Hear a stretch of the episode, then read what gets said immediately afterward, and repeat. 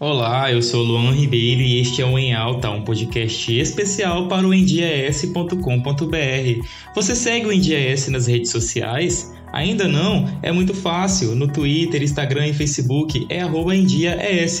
Também tem conteúdos nas plataformas de streaming Spotify, SoundCloud, YouTube e GTV. Confira vídeos e podcasts. É um prazer tê-los aqui. Vamos começar pelo entretenimento e na sequência a gente passa para as notícias, ok? Live. O CONAR, Conselho Nacional de Autorregulamentação Publicitária, abre representação ética contra a live do Gustavo Lima. De acordo com o CONAR, a representação foi aberta após denúncias de consumidores que acharam as ações publicitárias exageradas. A denúncia cita a falta de mecanismo de restrição de acesso ao conteúdo das lives a menores de idade e a repetida ingestão de bebida. O sertanejo e a marca de cerveja vão ter que prestar esclarecimentos aos órgãos reguladores de publicidade.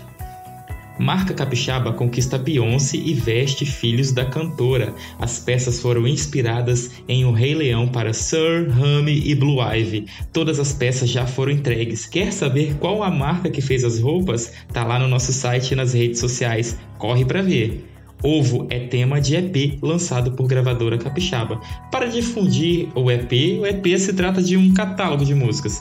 Executivos da Prisma Tecno avaliaram a qualidade das faixas mixadas. Segundo a gravadora, as músicas são altamente sofisticadas e profundamente hipnóticas, cada uma criando momentos e vibrações diferentes para a pista de dança. Ficaram curiosos? Querem ouvir e conhecer o DJ? O link está lá no nosso site. Procure pelas matérias publicadas na categoria Entretenimento. Podcast. Ouçam o programa Mulher de Identidade. No episódio com o tema Mulher Não é Brincadeira, a terapeuta de mulheres Raquel Poubel fala sobre as atitudes que atentam contra a dignidade da mulher sendo tratadas até hoje como brincadeiras pela sociedade.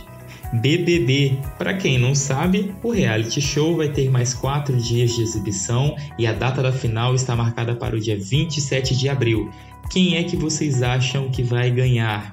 Eu fiz umas consultas, perguntei a alguns amigos, umas amigas que são viciados em Big Brother Brasil, e aí eu fui medindo de acordo com as atitudes de cada um, o trajeto. Eu acho, na minha opinião, que Manu Gavassi fica em terceiro lugar. Tudo bem que ela já é rica, famosa, mas ela conquistou o coração do pessoal.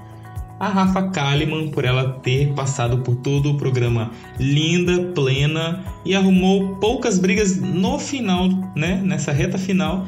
E o Babu, que vai ser o grande campeão. Essas são minhas apostas para essa final. Você tem uma opinião diferente? Manda aí para mim no @endias. Brasil. Mandetta sai do Ministério da Saúde e Bolsonaro anuncia Nelson Teich como novo ministro da pasta. Terminou nesta sexta-feira, dia 17, o prazo para fazer o pedido de isenção da taxa do Enem. O ministro Barroso disse ser cedo para definir sobre o adiamento das eleições 2020 e se mostrou contrário à ideia de transferir as eleições para 2022. A Caixa Econômica Federal definiu o calendário para os saques do auxílio emergencial de R$ 600. Existem datas específicas para o saque em dinheiro. Tem novidade no combate ao coronavírus, é que nas próximas semanas 500 pacientes internados com a Covid-19 começarão a receber medicamentos em caráter experimental e serão monitorados ao longo de 14 dias. Vamos torcer para tudo dar certo. Espírito Santo, o índice de isolamento social devido ao coronavírus cai de 60% para 47,9%. E o governador Renato Casagrande fala sobre possibilidade de retomar as atividades econômicas aqui no estado. Qualificar Espírito Santo abre 20 mil vagas de cursos online gratuitos. Moradores de todo o estado podem concorrer às ofertas. E a Suzano, empresa multinacional instalada em Aracruz, inicia nesta semana a distribuição de 30 respiradores e 80 mil máscaras hospitalares importadas da China. Tudo será doado. E é isso, espero que vocês tenham gostado e até a próxima!